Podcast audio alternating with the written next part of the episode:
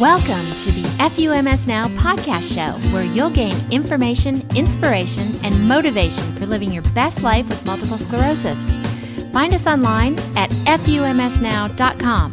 I'm your host, Kathy Reagan Young.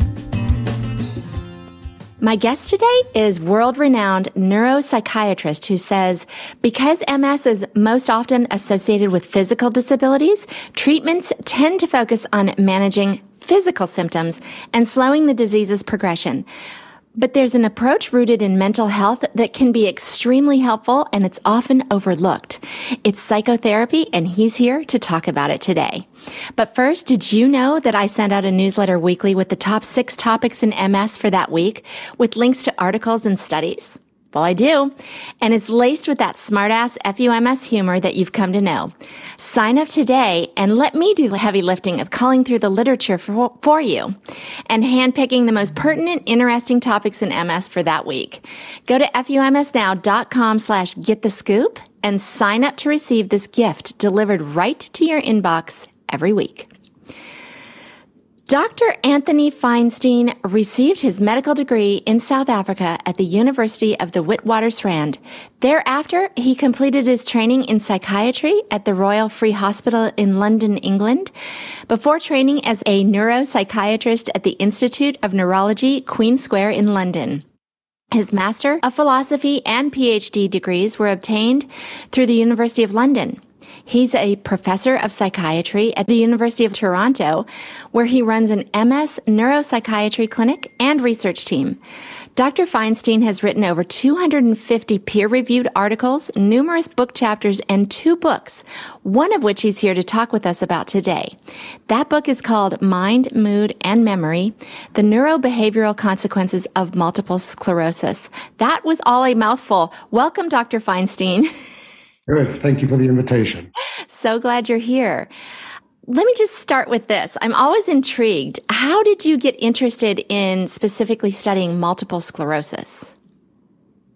So, when I was a student in England, I was at a hospital that got the, one of the very first MRI machines. Mm. And it was one of these game changers in medicine, particularly with a condition like multiple sclerosis, because as you know, while a CAT scan is useful, it's not nearly as sensitive as an MRI when it comes to looking at the brain in people with MS.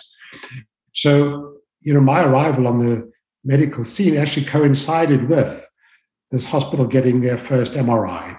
And they started to look at the brains of people with multiple sclerosis, and they could see for the very first time these large plaques that had been largely invisible on a CT scan. And this was one of these game changers in medicine because when you had such a clear view of what was going on in the brain of people who were living, you could ask all sorts of interesting questions.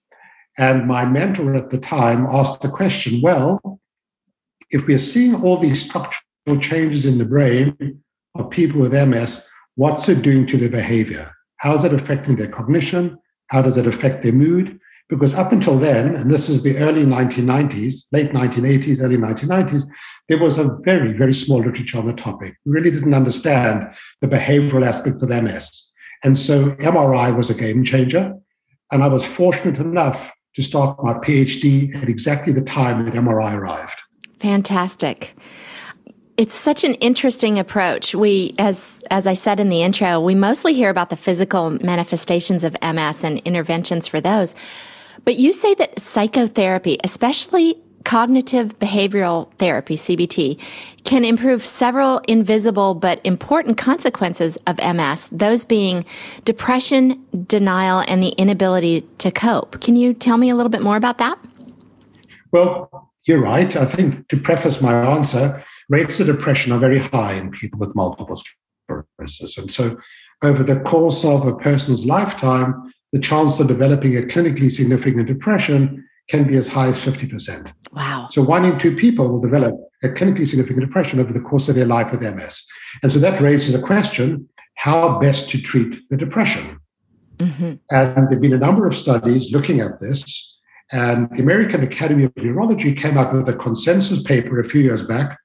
I was part of that, where we looked at all the data, and this suggested that cognitive behavior therapy was better than medication, and there was more evidence supporting mm-hmm. cognitive behavior therapy as a treatment of choice for clinically significant depression.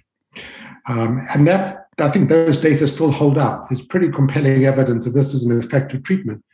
And what, what CBT does, cognitive behavior therapy, what it does is it helps people change the way they think about themselves, the illness, and the way they cope with it. And we know that when you have a difficult disease like multiple sclerosis to cope with, there's some strategies that are good and other strategies that are not. and one of the good strategies is problem focused coping, in mm-hmm. which you're trying to find what the problem is and come up with a solution for it. And cognitive behavior therapy can be very helpful in moving, moving towards that kind of goal by focusing on some positive coping strategies that make the disease easier to live with.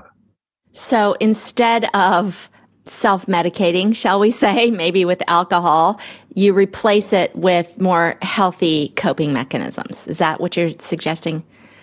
Well, you know, self medication is a bad idea. And I'm glad you raised that because, you know, taking a drink or taking, you know, cocaine or whatever to help you with your emotional pain is maladaptive. That's not going to help you. You want to come up with adaptive coping. And things that will help you with adaptive coping is how do I manage my thoughts? Yeah. How do I control my negative thoughts? How do I develop a more positive way of looking at my life and working around my problems? And that's where cognitive behavior therapy can start you know, proving beneficial. So that's useful. And so, is cognitive behavioral therapy is it strictly a talk therapy then? It's a talk therapy, typically running between 12 and 16 sessions, sometimes a bit less. What's interesting about cognitive behavior therapy is that there are now some computer programs that provide it. Oh. And so if you have difficulty accessing a CBT therapist, you can't find some in your area, there are computerized CBT programs that have been tried in people with multiple sclerosis and found to be effective. And there's some good published data to show that. So there are three or four programs on the market now in which the computer provides the therapy and walks you through the various steps that are part of CBT, and that could be helpful. Fantastic. If I could, I'd love to get those from you and put that in the show notes. It did strike me too that CBT is most likely by most, I would guess, health insurance is covered, right? If they do have a, a, mental health component to their health insurance. I mean, there's caveats to everything, but in the US, everything is about our health insurance and what's going to be covered. But, but I would suspect um, that something like that would certainly be covered if you do have health insurance that covers mental health. I would imagine. So, There's yeah. a lot of if this, then that here. yeah. But you know, it's interesting because people often ask me, well, what about antidepressant medication? Yeah. And you know, there are three or four clinical trials showing that the medication is modestly effective. Okay. But there are side effects with medication. They can make it difficult for people with MS. Things like dry mouth, constipation, mm-hmm. sexual dysfunction, which are fairly common side effects with the class of medications known as the SSRI medications. And so sometimes that's a limiting factor for people with multiple sclerosis. And a lot of those sort of side effects are often already symptoms of MS. So they're just going to compound that potentially. Exactly. So you're not necessarily advocating for pharmaceuticals in conjunction with psychotherapy. It sounds to me like you're saying try the psychotherapy alone and that may do the trick. If you've got access to it, yes. that's the recommendation of the American Academy of Neurology. Try that. If you don't have access to cognitive behavior therapy, then medication is a reasonable alternative, although the data are not as strong for medication as it is for CBT. I'm so glad we're doing this because I have been in this MS advocacy space since 2011 and I haven't heard that. That interesting? I have not heard that. So I'm confident a lot of other people who aren't sort of in it every day have never heard it either. So brilliant. I'll leave you with another thought, which is that when you ask people with MS, in my experience, what would you prefer as a therapy for your mood disorder? Would you like medication or would you like talk therapy? A very healthy majority want talk therapy. Yes. We take enough. We take enough medication and we're over it. We don't want to add any more if we don't have to, for sure.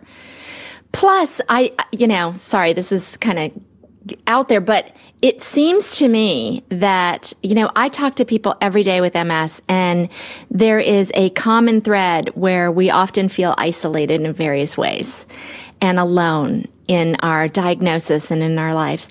And so to have even one more person that understands, that isn't questioning you, that just wants to help you, I think would be a lovely gift as well. That's a very important point. I'm glad you raised that. Yes. And you see that very typically in people with the more progressive forms of the disease, the more advanced MS, because life becomes more complex then. Your world shrinks around you. You can't get out and about that often. Right. You're living in a, in a much smaller space. And that can be very isolating. And so when you've got the opportunity to talk to someone, yeah. Even if it's not cognitive behavior therapy, even if it's supported therapy, other forms of psychotherapy, just having that contact with someone on a weekly basis or a two weekly basis can be very, very helpful to people. So I think I know the answer to this, but my question that I wrote down here is why did you write this book? So I wrote the book because of wanting to spread the message that there is another side to multiple sclerosis that goes beyond walking, vision, bladder and bowel. I'm talking about all the silent symptoms of MS the depression, the cognitive dysfunction, anxiety, what we call pseudobulbar affect, people who laugh and cry when they can't control their emotions.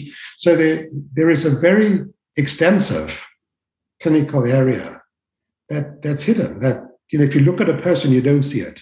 Yes. And so you think things are fine. But we know they're not fine because when you take a history or you do your cognitive assessment, you start finding these problems. And these can be very disabling. They will bring a person down just as hard as an inability to walk or reduce vision. Yes. And I would say, in so many ways, it's more debilitating because with those things that are obvious, if you have people in your life that care about you, it's obvious to them and they will hopefully be supportive of you and be asking how you are. But with these invisible things, unless you feel comfortable with someone, you're probably not sharing that that's going on. And so you're probably not getting the kind of support to even just feel the love, right?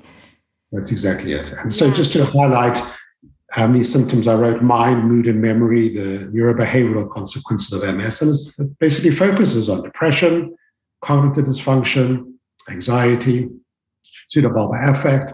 But most important, what can be done? What can you do to treat these conditions as well? And all of these things, not just depression, can be treated with CBT. Is that correct?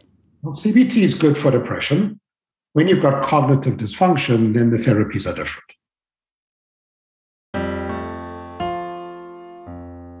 The doors to the Patients Getting Paid membership community are now wide open. This is a community of people with chronic illness learning to find and create flexible remote work that accommodates their health. I call us chronicpreneurs. There are trainings, coaching calls, networking opportunities, co-workings, and a ton of resources. Want to take better care of yourself and still generate an income? Join us at patientsgettingpaid.com.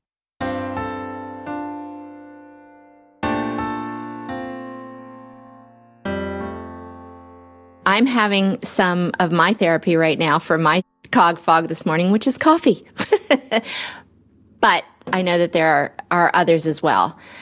So let's talk about that. Okay. I call that cog fog and it's mm-hmm. horrible and it is my most hated symptom and it's pervasive. I, I just have to say cog fog and every MSer knows exactly what I'm talking about. So how do you approach that in a neuropsych perspective? So, so what, what you're talking about is cognitive difficulties. And that's very common as well in people with MS. Depending on the kind of MS you have, for example, if you have the relapsing remitting MS, the cognitive impairment rate's about 40%. But when you have the more progressive forms of MS, like secondary or primary progressive, then the impairment rates go up to 70 or 80%, even higher. So you see a lot of cognitive dysfunction in people with MS. And the the core feature of cognitive difficulty is a slowed processing speed. So the thoughts slow down. You can't process information as quickly. Yes. And that means you can't multitask. You can't make sense of information coming in very quickly, which unfortunately is the way we, live, we lead our lives because we lead fast yes. life. And so when processing speed slows down, it can also have a knock-on effect. It can affect your working memory. It can affect your problem-solving abilities. And so this in itself can be very disabling for people with MS. Yes. And it's very common. It occurs quite early in the disease. And so you know, even when you follow people through from the very first symptom onset, you can find evidence of cognitive difficulties in about 30% of people. So it's there. Yeah. And it's quite disabling. It affects people's ability to work, to sustain work, and also to manage your activities of daily living. So this looms very large in the lives of people with MS. Yes, it really does. And so, what's the neuropsych approach to that? So, then you've got to do neuropsychological testing. That's the only way to tease out truly what the deficits are. So, you see a psychometrician working with a neuropsychologist, and we now know what are the most sensitive tests for people with MS. So, because we know that processing speed slows down, we give people a test of processing speed. There's a particular test called the symbol digit modalities test. It's a very simple test to do, only takes 90 seconds to complete, but it gives you a lot of information on processing speed. And that's become like the sentinel test mm. of cognition in people with MS. And in fact, MS research bodies now recommend that every person with multiple sclerosis should have a cognitive assessment as part of their workup. However, if you don't have access to a neuropsychologist, at the bare minimum, you should get the symbol digit modalities test, the single test I spoke about, because that gives you and your neurologist, your psychiatrist, very useful information about your cognitive abilities. Excellent. And you monitor that. You monitor that over time. You repeat that each year. That was going to be my next question. So I was, you know, this was years ago, but I was given i was put through i would say put through neuropsych testing and it was hours and it was exhausting and it was demoralizing i really i felt horrible physically and mentally when i walked out of there but i was glad i did it because my neurologist and i had talked about it and said, let's get a baseline. This was early after my diagnosis, and I, it made a ton of sense to me. However, I haven't had one since. So it seems to me like my bone density testing, great that you had it done, but w- that informs nothing unless you have it repeated, correct? So, number one, we've moved away from the hours and hours of testing for that reason, because it can exhaust. Oh, yeah. Um, but there are shorter batteries. Um, your neurologist was quite right to get a baseline. That's good. But now the current guidelines say that at a bare minimum, the symbol digit modality test should be repeated. Um, in Canada, we do it every two or three years. In the United States, the same more frequently, maybe once a year. So, you know, getting a marker of your cognition on a yearly basis makes very good sense. Hmm. Yeah. Except I, I appreciate that you um, delineated in Canada and the U.S., but I am in the U.S. and I have never had that done. So, interesting. Note to self: I'm going to leave a little note in my patient portal. So that I would assume is probably the best way to monitor your cognitive changes over time. Are there accessible exercises or practices or habits to strengthen your cognition or short-term memory? Right. So there's an emerging literature showing that cognitive rehabilitation could be helpful to people with cognitive problems. Okay. Now, that can be quite time consuming and labor intensive because you have to go into the clinic and you have to get these interventions done twice a week, usually over five or six weeks. But if you do have access to it, it can be potentially very helpful. However, the advice I give all my patients is this you do not want to be passive with a disease like MS. You want to stimulate your brain because the brain responds very well to activity. And the three kinds of activities that are important. Number one, some physical activity. Mm. If you can do some exercise, aerobic exercise, that's good for your brain. If you're disabled and you can't, for example, walk, then you do upper arm exercise if you can, just to build up a light sweat. But physical activity is very good. Yes. Second form of activity is social activity. You want to socialize because socializing is good for you. Yes. Now, the pandemic has made that hard, but thankfully we're coming out of that. So you want to try and keep your social contact. And the third form of activity is intellectual activity. Read. mm. podcasts, audiobooks, brain teasers, but stimulate your brain. Get on a computer, learn how to use an iPad, but basically do things that wake up your brain because those three things boost what we call cognitive reserve. Mm. We want to maintain as much as we can our cognitive reserve. The last thing you want to do with a disease like MS is sit on your sofa or your couch with a remote control and watch hours and hours of television. Very passive. It's not good for you. Yes. You want the brain to wake up. Yes, I'm so glad you said all that. Yes, yes, and yes. And I, I find what a difference it makes for me, honestly. And I am not, people have been listening to FUMS for years and they send me little memes about hating exercise because I do. Everyone knows I hate exercise. But here's what I don't hate I hate exercise for the point of exercising. I like functional exercise. I like to, when it's not too hot and I'm feeling good, mow the lawn or work in the garden or I just walked on the treadmill this morning. That's my least favorite exercise, but, but I move. I have a problem with the word exercise. For me, it equates with lifting weights and big gym rats. Just movement, just movement and, and, and re- I love to read and all those. I make, it makes such a difference to me if I find, particularly if I get up in the morning and do some stretching and some moving and some walking, if I feel up to it that day, I'm so much more mentally clear. It's a marked difference. So, amen and amen. I mean, yeah. everybody, you know, the message is you want to boost your cognitive reserve. You want to maintain your abilities as much as you can. Yeah. And the way you do that is to keep your brain active because the brain responds to activity. Yes. And I heard the other day, I love this. Sitting is the new smoking. So as our society put down the cigarettes, we put down our butts on the sofa too. And we have to get up and quit doing that because that's taken over. So I posted that you were coming on the show on the FUMS uh, social channels, and people sent in some questions. Do you mind answering a couple? Of course, yes. Excellent. Well, one of them you've already answered, which was how to best monitor cognition changes over time. She then asked, Are there accessible exercises or practice? Ha- oh, you already said that one too. We were hitting them all. This one I know you did not a- answer though. I find this one really interesting. What are the latest findings of psilocybin efficacy in treating both neuromuscular and psychological symptoms of MS? I, d- I don't know if you're prepared to answer that, but that's super yeah, interesting. I can. I mean, that, that's a really emerging area of mental health, which is using you know psychedelics to try and treat mental illness.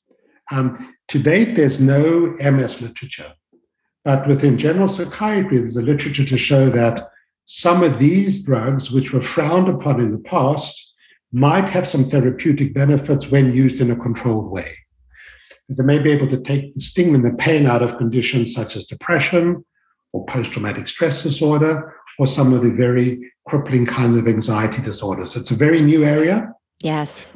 Hasn't yet been used in clinical trials in people with multiple sclerosis, but I can envisage down the road this might potentially be part of a clinical trial to see whether you can indeed help people with intractable depression who haven't responded to other kinds of therapies. Yes. And I, I'm just I'm fascinated by this topic. In fact, I did a podcast episode with a uh, researcher. Gosh, it's been a while ago now. So I will link that in the show notes because that speaks directly to this. And also, I've recently found a show on Netflix that talks about this, not in terms of MS, but just in terms of using various uh, psychedelics for things like um, OCD and depression and anxiety, it's it's really intriguing, and that is called "How to Change Your Mind." So it's really interesting stuff, and I am actually looking for any studies that uh, because I would love to um, get involved in that. It's very you know, they were doing, I know I'm preaching to the choir here, they were doing all of this wonderful research in the 50s and 60s, and then in the 70s, they just shut it down. And now um, they're back at it, thank goodness. And it just seems to be um, very promising. We'll, we'll, we'll say that. yeah, I agree. I agree yeah, with you. Yeah. Well, Dr. Feinstein, thank you so much for being here today and sharing all of this really, really interesting uh, information. If people are interested in purchasing your book, where do they find it? Well, I guess the easiest place would be Amazon. Okay, super. I'll put a link in the show notes then. Perfect. Great, thank you for that. I will do that. Excellent. All right. Well, thank you so much for being here. I appreciate it. Especially he is on vacation right now, but he took took this time out to chat with us. So thank you. We appreciate you. We appreciate that. Thanks for this research for on my community's behalf, and um, enjoy your time off.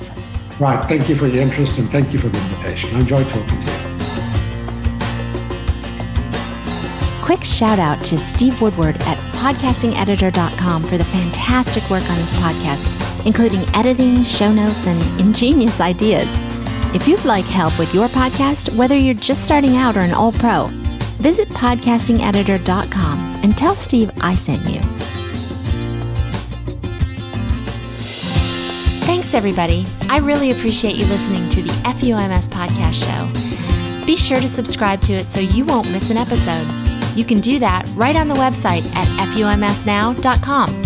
While you're there, sign up for the free email list so you'll be among the first to know of any new findings in MS research, new therapies and products, as well as any blog posts and podcast episodes I release.